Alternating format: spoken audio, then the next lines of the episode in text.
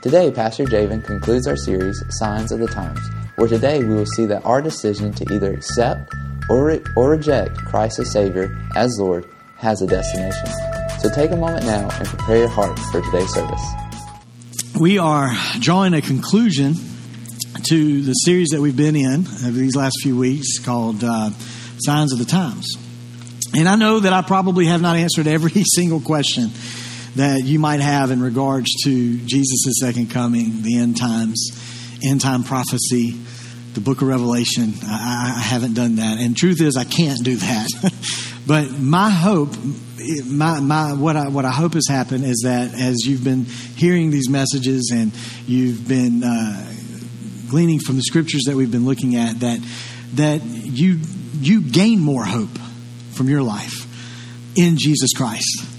And that you are encouraged that in this time, while we wait and we don't know when it'll be, but in this time, you're encouraged that you've got a call. You've got a call in the present until God comes back in the future, until Jesus comes back in the future. You have a call in the present.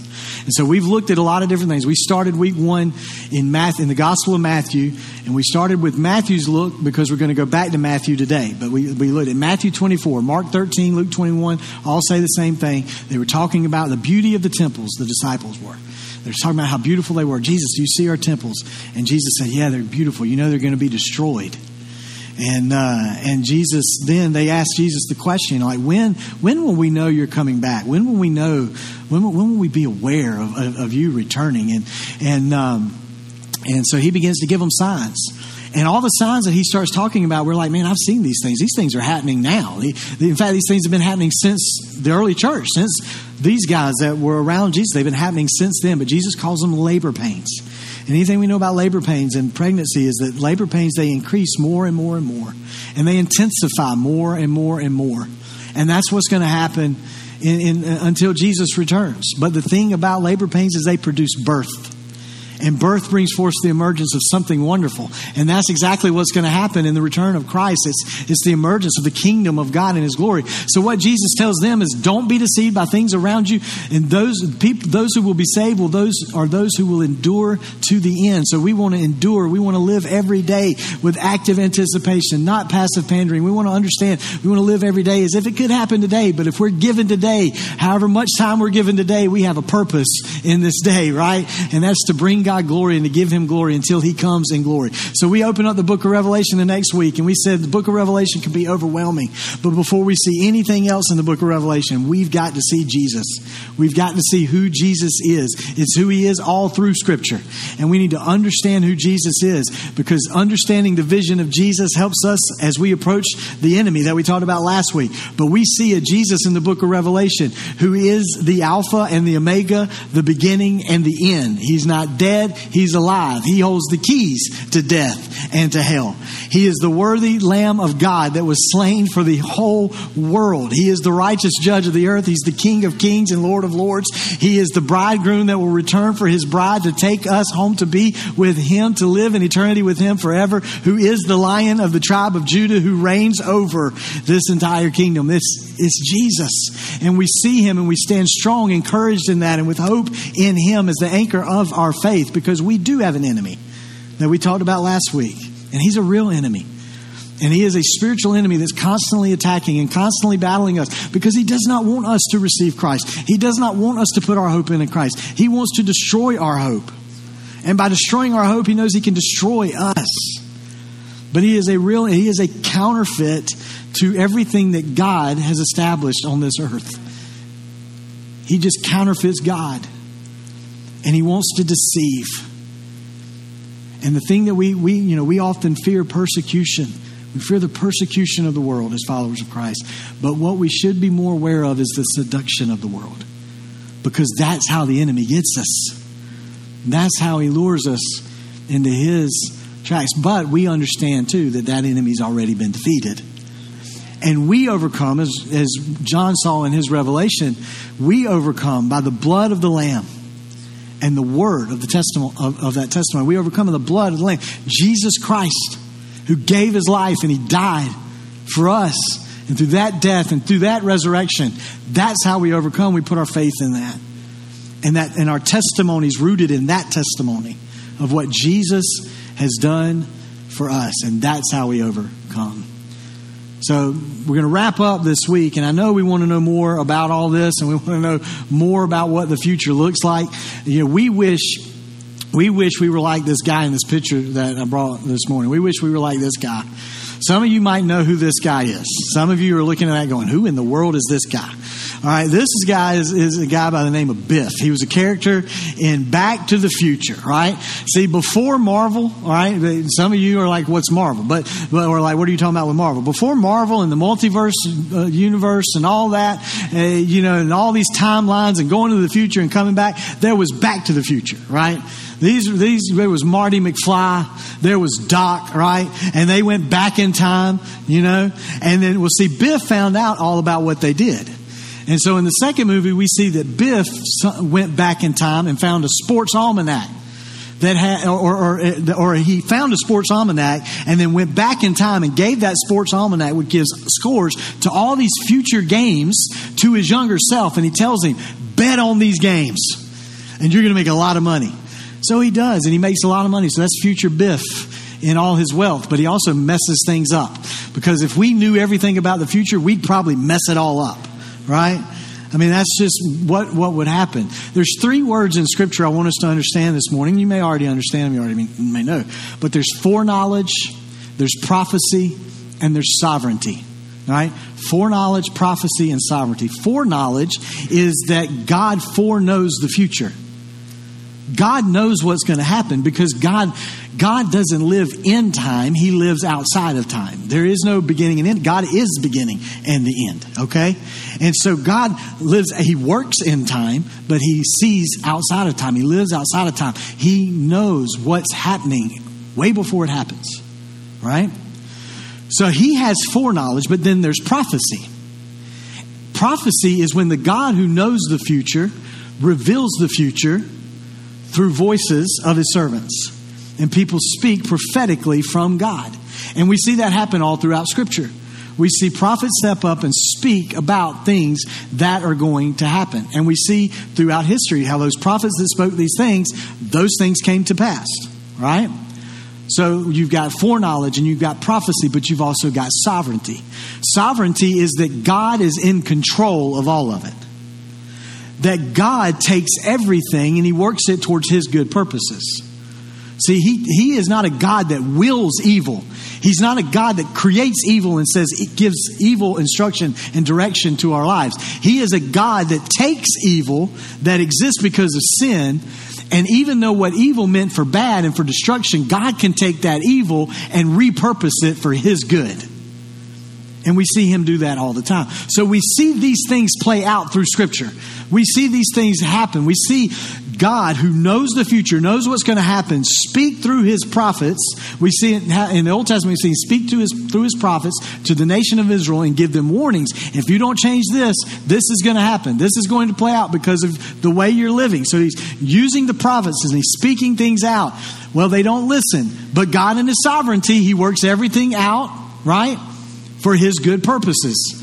We see prophets speak about a coming Messiah, hundreds of prophecies about a coming Messiah. And we see that coming Messiah in Jesus Christ. He was the fulfillment of hundreds of prophecies that came out. God, in His foreknowledge, saw or knew that this was going to take place. This was already the plan. So He spoke that plan through the prophets, and it played out. And for those that aren't receiving it, for evil that's still existing, God is still in His sovereignty working all that out for his good. Jesus, who was prophesied about, he was came and he made prophecies. Like we said a second ago, he told the disciples those temples were going to be destroyed. In 70 AD, they were destroyed. He told his listeners, he said that because many of you are not receiving me as the Messiah, it's going to be a time of the Gentiles. That's what we see Scripture talk about, the Gospels talk about. There's a time of the Gentiles, and there is that time. And Jesus prophesied and said, I'm going to come back. I'm going to return. And so we believe that and we put our hope in that and we hold on to that. As followers of Christ, we've got to remain focused on the promises of Christ. That's what we have to do. See, a lot of the problem with with biblical prophecy is that we are pressing biblical prophecy to say more than what is actually said. And the thing about biblical prophecy, the thing about the prophecy and the things that God has revealed is that God has revealed enough to give us hope. But He hasn't revealed so much that we don't still need to have faith. We have faith in the one who is our hope. So we know that He's returning because He's promised He is. And here's what we know, and this is what I want to talk about today that the choice that we make, whether we receive Him as Savior and Lord of our life, the choice that we make in that regards, whether to receive Him or reject Him, that choice has a destination. And so I want us to look at that today. We're going to go to Matthew chapter 25. If you got your Bibles, it'll be on the screen. But if you got your Bibles, that's always awesome. Matthew chapter 25. Look at what this says, what Jesus said. This is why we're going back to Matthew, because Matthew goes after that Olivet discourse that we call it, that we talked about. Matthew goes in and shares more of what Jesus shared in some parables and some stories and about the future, where Mark and Luke don't necessarily hit on those things. They go more straight into his uh, uh, arrest, his death, and his resurrection. But Matthew chapter 25, we see this from Jesus. Matthew tells us, verse 31. Jesus says these words But when the Son of Man comes in his glory, and all the angels with him, then he will sit upon his glorious throne. All the nations will be gathered in his presence, and he will separate the people as a shepherd separates the sheep from the goats. He will place the sheep at his right hand and the goats at his left. Then the king will say to those on his right, Come, you who are blessed by my Father, inherit the kingdom prepared for you from the creation of the world. For I was hungry, and you fed me. I was thirsty, and you gave me a drink. I was a stranger, and you invited me into your home. I was naked, and you gave me clothing. I was sick, and you cared for me. I was in prison, and you visited me. Then these righteous ones will reply, Lord, when did we ever see you hungry and feed you? Or thirsty and give you something to drink? Or a stranger and show you hospitality? Or naked and give you clothing? When did we ever see you sick or in prison and visit you? And the king will say, I tell you the truth, when you did it to one of the least of these, my brothers and sisters, you were doing it to me. And then the king will turn to those on the left and say, Away with you, you cursed ones, into the eternal fire prepared for the devil and his demons. You see who it was prepared for, right? Okay? And this is what we talked about last week, Revelation 18, 17, 18. In those areas, this is where the dragon and the beast, the two beasts, this was their home. Okay? This is the place God made for them. All right? He says, But away with you, you cursed ones, in the eternal I prepared for them. For I was hungry and you didn't feed me. I was thirsty and you didn't give me a drink. I was a stranger and you didn't invite me into your home. I was naked and you didn't give me clothing. I was sick and in prison and you didn't visit me. Then they will reply, Lord, when did we ever see you hungry or thirsty or a stranger or naked or sick or in prison and not help you? And he'll answer, I tell you the truth, when you refuse to help the least of these, my brothers and sisters, you were refusing to help me. And they will go away into eternal punishment, but the righteous will go into eternal life. So, Jesus is speaking here about a judgment, about this judgment that's going to take place in eternity. Remember, when he came in his first coming, when he was there this time talking to them, he told he was very clear, I did not come in this first coming, I did not come to judge. Right? John chapter 3. John chapter 3 is just stocked with a, a, lot of good stuff.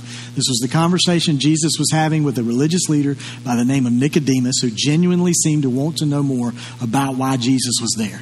And scripture seems to point to the fact that Nicodemus is one of these Pharisees, one of these religious leaders that ended up following Christ as uh, or following Jesus as Christ, as the Messiah. Okay? So, but he's having this conversation. He's telling him, I did not come to judge. I did not come to condemn. Right? That's in his first coming, that's not what he came to do. But in his second coming, he does come to judge. And he will judge those that did not receive him for the salvation that he brought in his first coming. All right?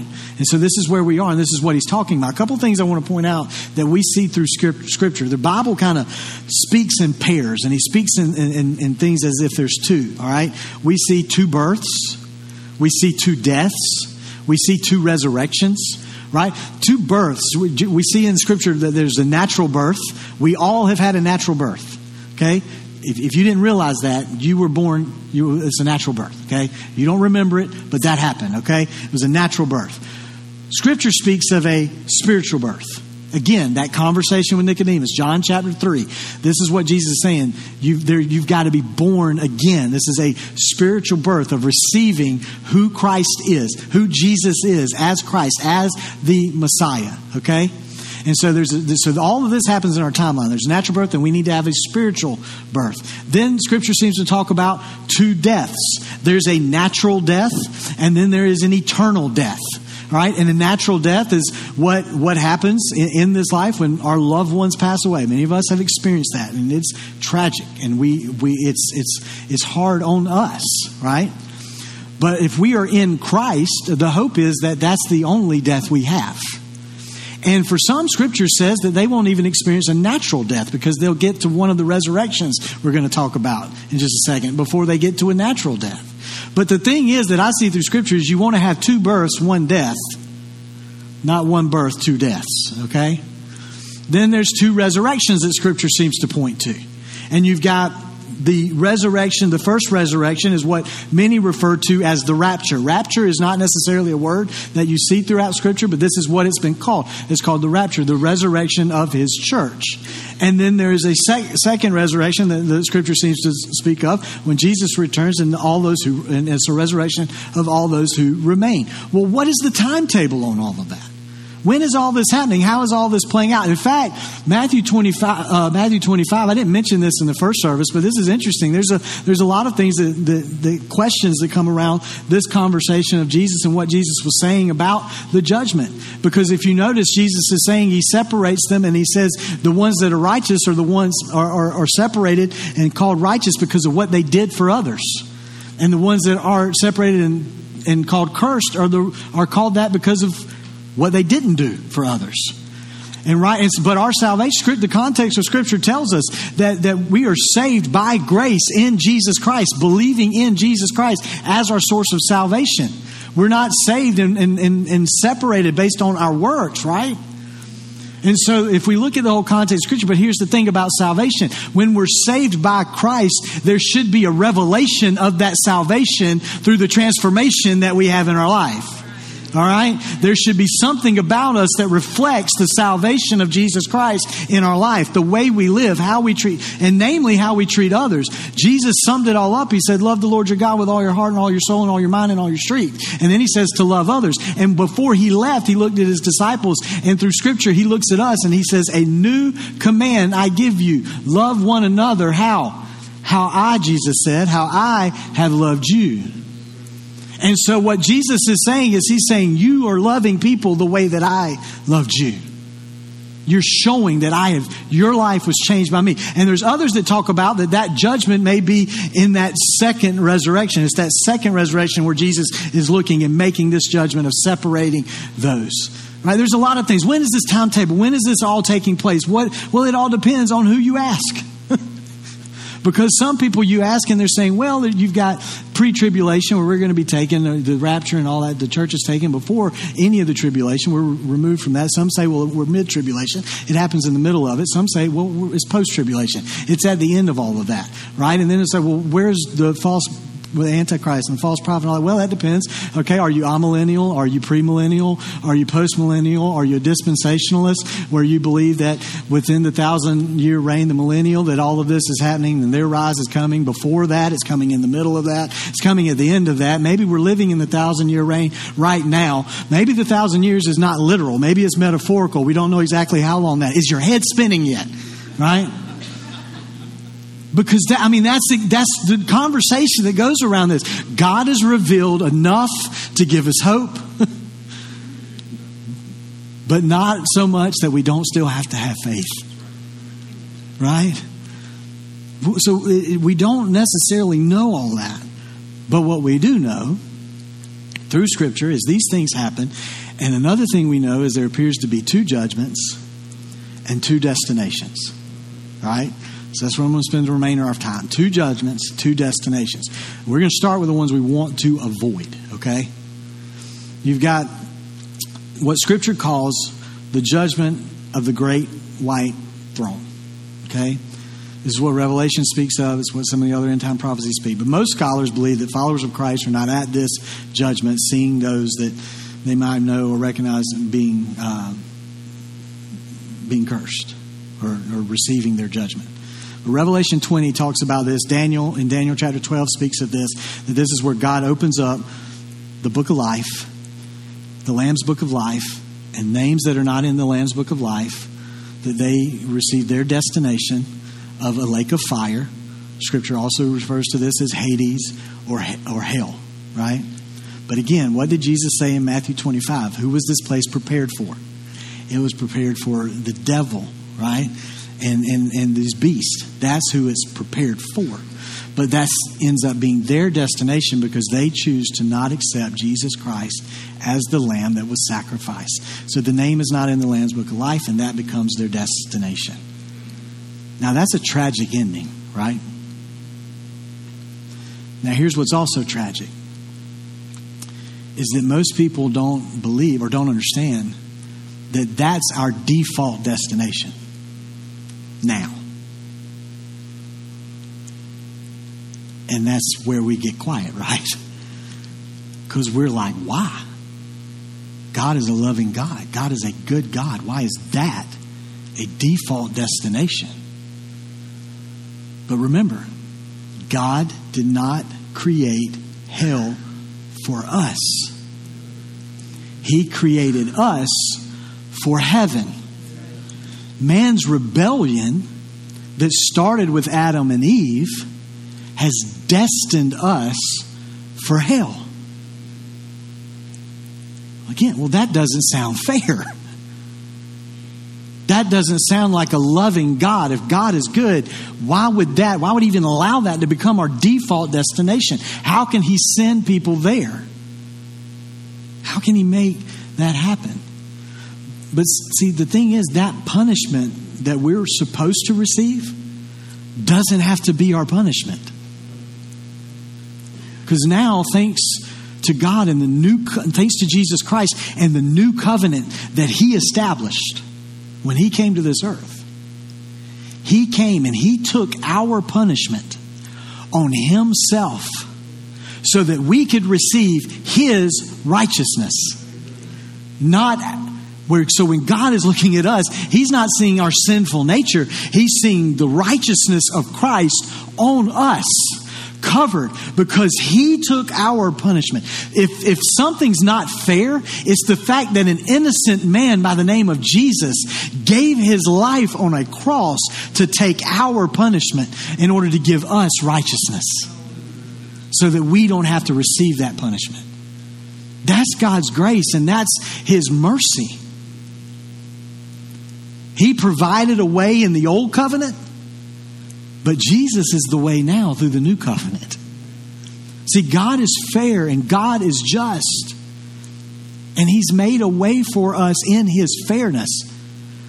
But if we choose to ignore that way and think we know better, and we choose to ignore that way, then He will judge with justice. And He will separate everything that is evil and everything that is dark and everything that is sinful. We pray, God, why can't you remove the world of sin and evil? He, he will one day. But He's patient because He wants all that will to be saved. It's not His will for us to perish. But in his justice, one day he will separate sin and separate evil. And if we are not covered under the righteousness of Christ, believing and trusting him as our salvation, then we're part of that. Because our sin nature is not covered under his righteousness. So, that's that destination and that's that judgment. But that's one we don't have to be a part of there's another judgment that Scripture speaks about and another destination. The other judgment is called uh, is is the throne room of God is often referred to as the bema seat the Bema seat. Scripture, when you're reading, depending on what translation you're reading, it doesn't always translate this as Bema. Some translations do use that word, but it is it's in Greek. It's Bema is the word. It's Second Corinthians chapter five. Paul talks predominantly about this in, in Romans chapter twelve when he, uh, or Romans chapter fourteen, excuse me, when he's having his conversation with them about how they're living and things like that. And he kind of throws in between in verses ten to twelve of Romans chapter fourteen uh, this topic of the Bema seat. To see, all throughout Paul's letters, he uses these imageries. We talked about this a couple of weeks ago in another series. He uses this imagery of Greek games and of races, right? And, and this Greek word bema, this was a seat where the judge would sit in these games. This was not a seat that uh, a judgment seat that where someone pronounced judgment of innocent or guilty. This was a seat where the judge would sit on it and he would give rewards after the races right? And so Luke 14, 14, Jesus, Luke uh, writes about words that Jesus said where he would, uh, people would be given rewards in heaven. In Matthew 16, 27, we see Jesus talking about people being rewarded in heaven for the things that they did on earth. In 1 Corinthians chapter 3, Paul seems to be making this reference to the same type of rewarding that's taking place. The Bema seat is not a seat of judgment of damnation or salvation. It is a replace of rewarding you for what you've done. Now, again, it's not our works that qualify us for heaven.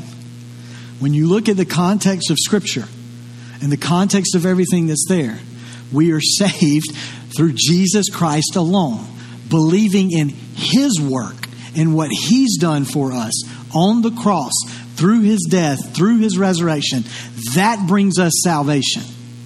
That is our salvation. But Scripture points to something that says the works that we do upon our salvation for Him, for His kingdom, for His glory, there is reward for that in heaven. Now, I don't understand how all that looks. I don't know how all that is placed. I do know that scripture talks about that those who receive crowns on their heads, you know what they do? They take those crowns and they go and put them right back at the feet of Jesus. So I don't know how all that looks, but I do know that all of us who are covered in Christ, we all receive the greatest reward. And that is eternity in the presence of God, our Father, and His Son, Jesus Christ, in a new heaven and a new earth. It is a place that no eye has seen, no ear has heard, Scripture says, of what God has prepared for us. Jesus told His disciples, He said, I'm going to prepare a place for you. I'm going to prepare a place for everyone who will come to the Father through me. He says, I'm going to make that place and prepare it for you. And so He has prepared a place for us that we never have to suffer again. Where we are no longer under the curse of sin and in the presence of sin and in the presence of evil. We are only in the presence of our Father and His Son, Jesus Christ. Now, sadly, sadly, some think that this place is boring. Some think heaven sounds miserable. Why would you want to go to a place where all you do is stand and sing all the time? And that's what they think it is. I made the comment this in the first service where why people think why would you go to a place where people you're just sweaty around a bunch of people standing and singing. And they someone came to me after and said, "You sweat in heaven?" I don't know. I said that's what people think. Is right? I mean, if that's God's way of keeping us cool, then yeah, maybe, but right? But but here's here's the thing. There's people that have this thought. There was a science fiction writer uh, by the name of uh, uh, what was his name? Isaac Asimov. Isaac Asimov. but he was a science fiction writer. He was uh, agnostic, I believe. But he he makes this statement that basically uh, is a reference to what many people believe. He says, "I don't believe in an afterlife." And so, because he doesn't believe there's an afterlife, he says, I don't have to spend my whole life fearing hell or fearing heaven, even for that matter, or even more. He says, For whatever the tortures of hell, I think the boredom of heaven would be even worse. This is his mentality. And sadly, that's the mentality of many. But that is a sad misunderstanding of eternity and of heaven. And listen, scripture, not, we read this scripture and then we look at what's happened throughout history and we see how the things that throughout history line up with what we have seen happen throughout scripture. And we see about this man, Jesus, who came, that history has not negated. He lived, he existed on this earth. Many of other religions say, talk about Jesus who existed on this earth. But we see this Jesus who died and resurrected again and had hundreds of witnesses to his resurrection and nothing in cross history has been able to refute that resurrection. So we believe in this Jesus Christ and we believe in this word. And because we believe in that, we believe that heaven is represented in a much different way. And because we believe in that and something that's not been able for thousands of years to be refuted, and we choose to believe in that, if you choose to believe that doesn't exist, sorry, but your belief that that doesn't exist doesn't mean you can't fear it. I believe it's there. And so I believe, based on what I've seen through this word and the description of what we see, heaven is remarkable. I'll give you a few things about what we see through Scripture about heaven. And with heaven, there is a renewal. Revelation 21 tells us that there is a new heaven and a new earth. Paul talks about in 1 Corinthians chapter 15, he talks about these new bodies that we get. Man, some of us hear that and we're like, oh, yeah, that's awesome, right? I've shared this before. Some of you may not have heard me share this. When my kids were younger, we were talking about new bodies, you know, because someone had passed away, so we are talking about this and people getting new bodies. And one of my kids said, Well, when, when I get a new body in heaven, I want mine to be tan. I want a tan body. Said, That's awesome. Maybe God will give you a tan body. That'd be great. But what, what do we know about what do we know about this? N.T. Wright, great English theologian, he says that we can look at Jesus after his resurrection and we can kind of get an idea of what this looks like. He had a body because people saw him, right? He was a resurrected body. He communed with people. He ate with people. They didn't all recognize him right away.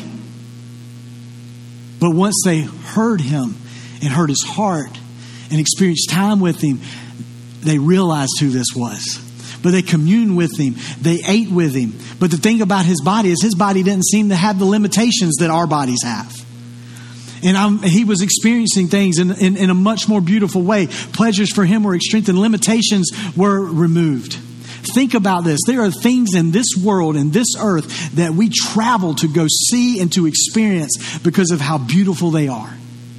We want to look at them. We want to be around them. We want to see them. We want to enjoy them. There are pleasures in this life. There's things in this life that we love. We love, right? I love chocolate chip cookies.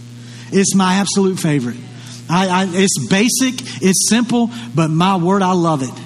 And if somebody makes them, I'll eat every single one that's sitting right in front of me. I love that's that's sinful, but the but but it's beautiful. It is a beautiful taste, and that my nature, I fight it. I try to die daily to it. But you think, I say, I'm, there's so many things on this world that are so beautiful and so enjoyable for us, and this earth is cursed. This is the cursed version. Think about what the other version is. Think about the beauty of all that we can enjoy in a renewed heaven and a new earth a new heaven and a new earth. Think, don't miss, don't, don't become so in love with the beauty of this world that you miss the glory of the next. There's a, there's a renewal. There's a renewal. There's a reunion. There's a reunion. There's, there is when, when, when the family of God is, re, is reunited with our Heavenly Father and with one another, and there never has to be heartache through saying goodbye ever again. There is reunion, there's renewal, there is reunion, and there is release. There is release. Scripture tells you that, that He will wipe away every tear from your eye. There will be no more sickness. There will be no more pain. There'll be no more suffering. There'll be no more problems. There'll be no more stress. There'll be no more fear. There'll be no more worry. There'll be no more depression. There'll be no more anxiety. There'll be no more uh, things that, that battle and wage in our minds. There'll be no more misunderstandings with one another. No more conflicts. No more fight. No more angst with one another. There is a release from all of that. And right now, Scripture tells us that there's times in our life where we have to resist the devil. It's what we sang about this morning. We resist the devil, and what does it tell us he does? He flees. When we resist the devil in the name of Jesus, he flees. So there's a time for that now, but there's a time coming when there's a release from that.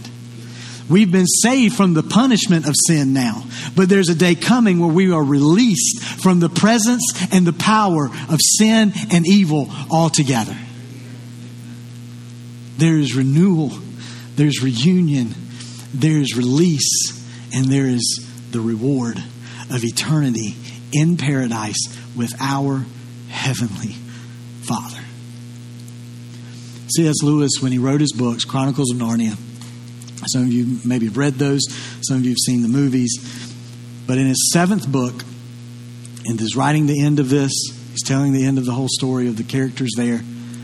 And he makes this statement. I believe it's such great imagery of eternity. He says, For them, it was only the beginning of the real story. All of their life in this world and all of their adventures in Narnia had only been the cover and the title page. Now, at last, they were beginning chapter one of the great story, which no one on earth has read, which goes on forever. And in every chapter, it's better than the one before. that's, that's eternity. And here's the thing if we're honest with ourselves, there is a desire for that in your heart. There is a desire for something in you that longs for something like that. There's a desire in you that longs for meaning. That's why we chase the things that we chase in this life because we're trying to get meaning for our life. And these desires that are in us, these desires that we have, these are not just desires that are there because of some kind of chemicals that are going in our brain and manufacturing these things. Although that plays a part, but that plays a part because you were created by an amazing God that created you in an amazing way. But Solomon, who is said to be one of the wisest men outside of Jesus to ever live, he writes in the book of Ecclesiastes, and right after he talks about how there's a season for everything in this life under the sun, he makes this statement in Ecclesiastes chapter 3, verse 11. He said, God has made everything beautiful for its own time. And then he says, He has planted eternity in the human heart. But even so, people cannot see the scope of God's work from the beginning to the end. See, we can't see it yet. But there's a longing for that in us. There's a longing for what we know about it. The whole reason eternity and end, and end of life and afterlife is talked about by everybody, not just by those who are followers of Christ and by reading His Word. It's those in every religion, in every aspect of life, whether they're atheists, agnostic, non believers, whatever. They all talk about it. Why? Because it's put in them. And you have a you have a thought about eternity because you were created by an eternal God. He created you and He set that in you. That is the destination He wants us to have. And that's the judgment He wants us to be a part of. So let me just remind you as we wrap all this up, we put a little bow on it and we worship God and we begin our week. Let me just remind you of the application that we have in our life until Christ does come back if that's in our lifetime, or until we experience our death. When Paul was talking in 1 Corinthians chapter 15, he was talking about resurrection, he was talking about resurrected bodies, he was talking about all that taking place. He ends this part of his letter, we see it at the end of chapter 15.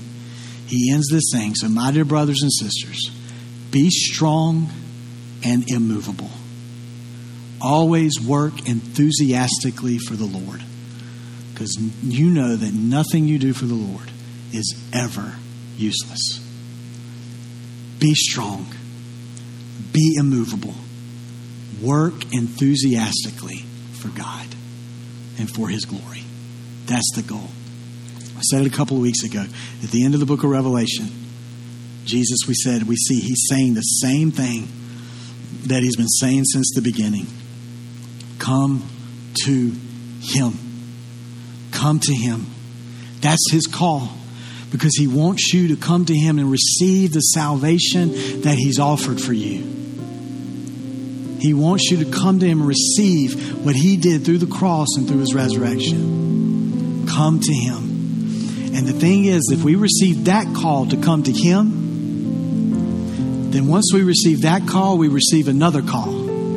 And that call is to echo the call of Christ that says, Come to Him. So that's why we have to stay strong and immovable in our faith.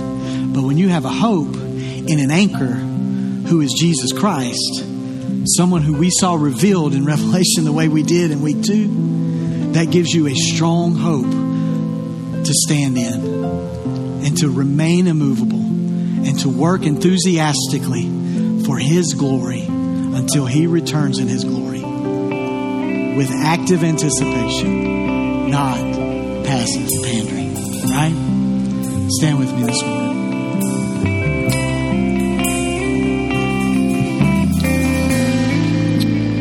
Father, we are so thankful for your word. We're so thankful for what you revealed to us. And God, I pray today that our hearts open to receive it. And we understand it, God. Father, I pray today for anyone in this room, anyone that may watch online, that does not know you as Savior and Lord of their life, today will be the day that they come to proclaim you as Savior and Lord of their life and that their life will begin to change and they'll begin to be, begin to live a new life in you. Father, for those of us in here, God, as, eh, that, that may that may have already proclaimed you as Savior and Lord of our life, God, help us to live every day to speak the name of Jesus to speak it from the mountains, to speak it from the streets, because it's the name of Jesus that's the only thing that's going to break every stronghold of the enemy, of the enemy that we face on a day to day life, that's going to break that, God. It's the name of Jesus. We overcome by the blood of the Lamb and the word of that testimony of a risen Savior, Jesus Christ. And so we speak the name of Jesus to declare victory. And we call others the same way that He's called us. Come to Him because their salvation is not found in any other place but in Jesus Christ. So we worship you today, God. As we close out this time of worship, I just want to encourage you. If you've never made Jesus your Savior and Lord today, I just encourage you to do that. Believe. Scripture says, believe in your heart that He is the Messiah. He is the one that came to give His life. He died on a cross. He rose from the grave. And He did it for you and for your salvation. Believe Jesus is real. Believe Jesus did that for you. And then confess Him as Lord of your life, is what Scripture says and you repent in doing that and you turn your life away from everything else of the sin and everything else that's been controlling your life and you give it to God and you give it to the Lord and you live your life the best you can for Him to bring Him glory. So I encourage you today as we go into this song, speak the name of Jesus, cry out the name of Jesus, and make Him your Savior. If you need prayer in any way today, we would love for you to reach out to us. You can go to our website, bwccamden.com, go to our contact page. You'll find a link there to uh, request prayer or send us anything that you uh, would like to communicate with us today. Or you can also simply text the word prayer to 803 676 7566 and we will be back in touch with you to find out how we can be in prayer for you. God bless you. We hope that you have a great week.